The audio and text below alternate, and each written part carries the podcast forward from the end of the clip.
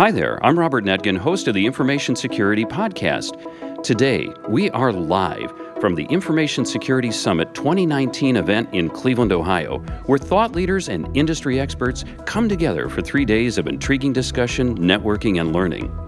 Not only do we have a, a, special guest, we have our first return guest to the podcast, and that's Mr. Kevin Baker. You were on the podcast last year. Yes, I was. In fact, you were actually at the Front Porch Studios in Lakewood for one of our special promo podcasts. Yeah, that was really cool. It was very cool. and it's a delight to have you back for a second year of podcasting for the Information Security Summit. Thank you, Robert. Um, it's a pleasure to be here. And you are definitely revered as a thought leader in this area. I'm speaking from my own knowledge of you, and, and, and our peers hold you in high esteem. You're in a management position. You are a chief information security officer. Actually, I guess you would call me the chief information security officer emeritus, as I am retiring from my current position and moving on to another uh, another venture in the next couple of months. This so, this is huge for yeah, you. It is. This, it is huge, and I'm but I'm very excited about it. As you think about your career as being a CISO, and that's not an easy thing a chief information security officer. And It's really a, it's a position that did not exist not that long ago. Yes, and as has been said here already, you're really not a chief and you're really not an officer. oh, wow. Yeah. Uh, all the responsibility, but none of the ability to follow through on the responsibility. Yeah, I think it takes a lot of science and a lot of art. It's really not just a techie thing, and it's really not just a, an executive thing. Definitely not. It's a very well rounded position that requires a very well rounded person. And I, I think that uh, the, the period of time that I came into security, which would have been the late 90s, so, what were you doing back then? What, when you came into security, what, what, was what was your role? Well, I spent a little bit more than a decade working in polymer laboratory, just simply embedded in computing systems and operating systems. I moved from there into a. Um, you were one uh, of the IT folks. Yeah, yeah. I worked in a you know I was a polymer technician and working with a lot of technology, and then based on the knowledge of that technology, moved into over to Diebold, where I worked at a time when all ATMs were OS2 Warp 4 and dial up, and I was there as they transitioned to Windows and TCP/IP with all of the peril that resulted from that. The uh, first internet banking sites, the first ATM jackpot, the first first. There's first ATM first. jackpot. Yeah, what, that that sounds like a very yeah. uh, interesting sounds like a game. metaphor. Yeah, it sounds like a is, game. Is that where somebody walks up to an ATM and it starts spitting out Spits money? Spits all of its money out. But yeah. it but it wasn't just a random thing. It was a deliberate Correct. attack on Correct. the ATM. So I mean, uh, I learned security. I was given the experience of the very first pieces of pain that came as a result of, of uh, digitizing information and digital controls of things. So I was lucky, and I, I, think my experience would be hard to replicate today, and which is a reason why I, I try and major on giving back to people trying to come into the industry who won't have those experiences. Things have, have grown to the place where you learn more out of books and you learn more out of listening to other people instead of uh, you know your own hair catching on fire. You you were in the pioneer days. Yeah, yeah, yeah. Information I, I, security. I would say so. Yeah. And, yeah. and, you know they say about the pioneers, they're the ones with the arrows in their back. yeah. You got a few of those arrows. I did. I had a lot. I learned uh, information security uh, partially by doing it wrong and suffering the consequences of it. So, you know. now, when you do those things, this is where leadership is meaningful. And how do you deal with both the people above you and the people below you when, when you deal with those learning experiences in information security? I think the one of the important aspects is just keep stay calm, keep your head, and think through what you're going to say before you say it. Don't let your career be driven by the emotion of the moment. Try not to be someone who simply reacts to what happens. Uh, spend some time thinking ahead and thinking ahead about what you will say in the elevator to the CEO and thinking about also maintaining that relationship with the people who are the hands on the keyboard people. Relationships so, are so important, yeah, both up and yeah, down the ladder. Yeah, you, you have to be the glue. That's one of the big jobs of a CISO. You have to be the glue that connects two sections of people who don't speak the same language. So, if somebody wants to build a cybersecurity team, how do you do that? I mean, you've done it. you've pioneered building cybersecurity teams, information security teams. How, how, does how does someone do that in an organization? Well, having done it three times and been part of a, a team that was well built when it was built, I think if I would give advice now, it would be for that you need to understand how is that team going to be successful in the company before you start building, you know, where is it sitting in the company and is it going to have a chance to be successful? Today, with so many offers that people who, who do security can get and go anywhere and get a job anywhere, doesn't mean it's going to be a good job. And simply getting a group of people together in a room and giving them tasks does not make them a team and it does not mean that they will accomplish security. So realizing that your job as the whatever you're called of security that's leading the team is you have to have relevance to the organization. That's your job. You'll never be you'll probably never be as smart as the people on your team, but you owe it to them to make sure the risks they identify at the bottom of the organization get all the way to the top of the organization. Do you ever encounter egos when dealing with information security issues? Every day. And how do those play into dealing with information? I mean, you have the technology, and that's that's a challenge in and of itself. But then you have to deal with people, and that's a different kind of a challenge. Yeah. Instead of looking at it negatively and saying, "What am I going to do with this person?" you know, who, who is a challenge. I, am thinking of three individuals right now who were challenging people when I first encountered them and who are now among my best partners and proponents. And how, how did that happen? I would say it happened more by listening than it did by talking, not being totally silent. You know, you can't be passive. You have to understand that there are times and you're going to have to say things that you know, you have a fiduciary responsibility to the company. You have a code of ethics as a security professional. You can't be passive. But on the other hand, you can listen to the other side of the story and you can collaborate and you can compromise and you can move the ball forward even if you don't get the best of what you want.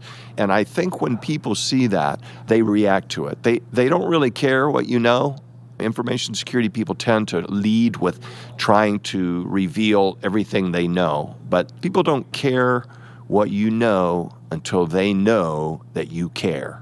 Knowing you personally, I, I, I can say this. I mean, that's really descriptive of Kevin Baker. Your passion goes beyond just doing the job. You, you are passionate about information security. You also mentioned ethics. You are passionate about ethics too. I mean, outside of your day job, you're very active in your church, you're very active in the community, you're very active about doing what is right. And I'm, I'm just talking about you because I know you. You weave all of these things together in what you're doing. And, and I'm, I'm thinking to myself that you, as a leader, that's part of your makeup and that's part of what has made you successful in cybersecurity. I think that you can, to, to be a leader, people have to believe that you're interested in, in them when I went to Westfield, I had five people, repurposed IT people who had security tasks to do, but there was no really formal program. There was a, they were doing a lot of good things, but there was no formal program. One of the first times I got them together, I said, I would like for all of you to quit your job and get a career, and I'll help you.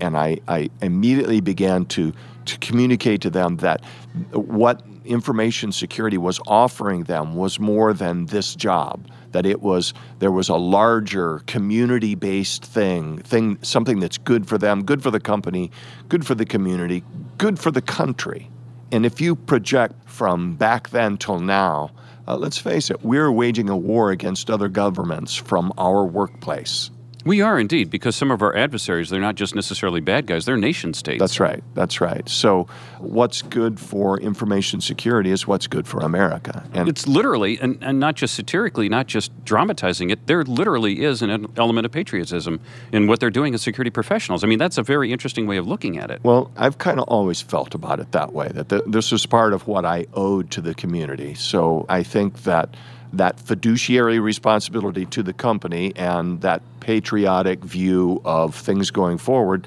require that at sometimes you you have to draw lines in the sand. You do have to take a stand. You can't, you know, information security has gone through this phase where, you know, we said, first we were the knights who said no, and then they said, hey, you have to talk like the business. And so all the CISOs went out and got an MBA and, you know, learned to talk business language. And that's all good. That's all very positive. But that doesn't mean that y- you are to help the business aim the gun at their own foot and then pull the hammer back for them. I mean, you there are times when you have to take a stand.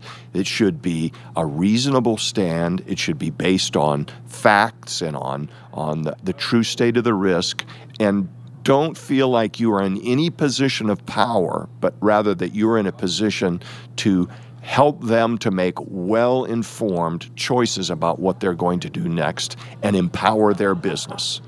Information security is often seen as an IT problem in many companies, but as we've heard more than one individual say at this conference, information security is, is not an IT function per se. What, what do you see as the relationship between information technology and and a cyber team organization? I think they are interdependent and cannot be successful without one another. I think I'm definitely a believer that there should be a, uh, a diverse reporting structure. I don't think that the head of security should r- report to the head of IT. Now, that's actually textbook in the CISSP. It What, is. what is the conflict of interest between IT and information security? Part of it is that you are incented in IT for entirely different things that you are incented for in information security. It's There's that get it done now, damn yeah, it it's attitude time, in it's time, it's money, and Where- it's function. Where, whereas those competing goals, somebody in, in IT thinks, darn it, those security people are going to slow me down. Yeah, and, but the but the worst thing you you could ever do is give the security team too much power. You know, because Oh, so there's a balance. yeah, absolutely, and you you have to consciously create something that can be balanced, and to create something that can can be balanced, you've got to take the emotion out of it, you got to take the personality out it out of it, but you can't lose the passion. The IT people are passionate, and and you should not kill that passion. The security people are also passionate. It's a different passionate. But if you do anything that that takes the the juice out of either team, one side or the other is going to fail.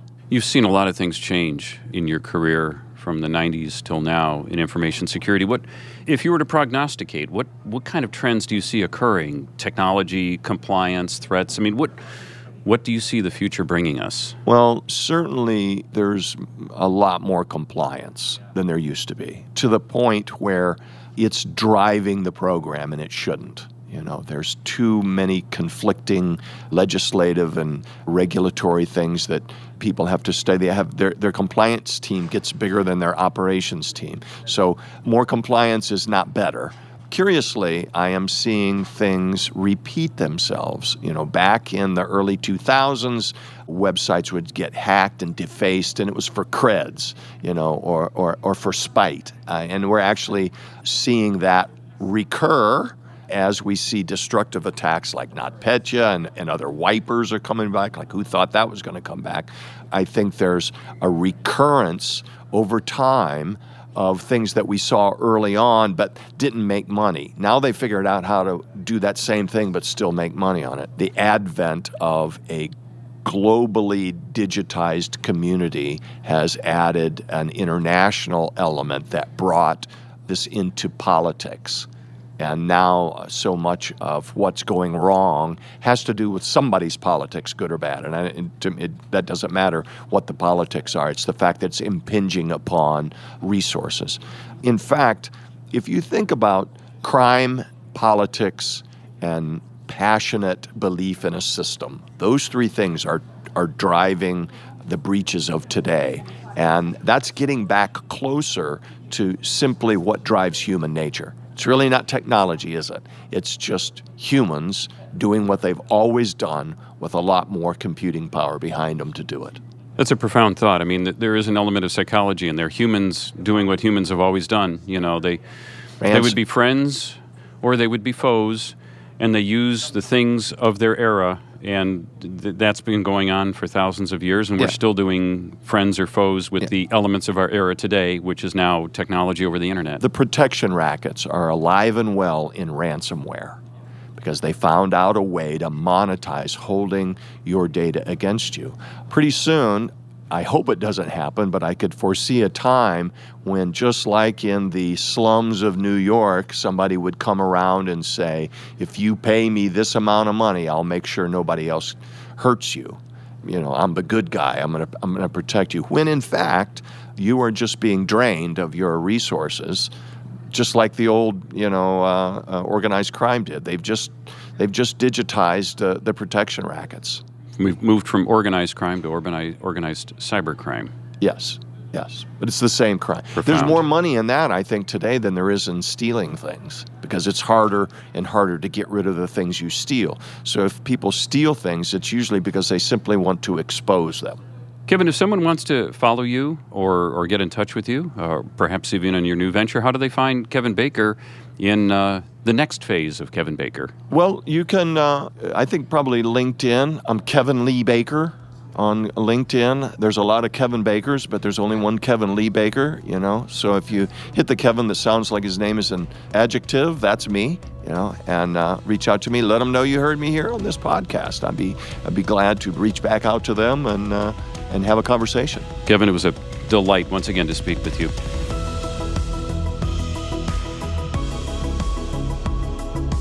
Thanks for joining us on the Information Security Podcast. If you enjoyed today's interview, you can listen to more from the Information Security Summit 2019, featuring keynotes and behind the scenes interviews with some of the summit's speakers by subscribing to the Information Security Podcast on Apple Podcasts, Stitcher, or your favorite podcast app, or go to informationsecuritysummit.org. We'd like to give special thanks to our sponsors, ASMGI and Bright Skies. This has been a production of Evergreen Podcasts. Thanks for listening. Until next time, stay secure.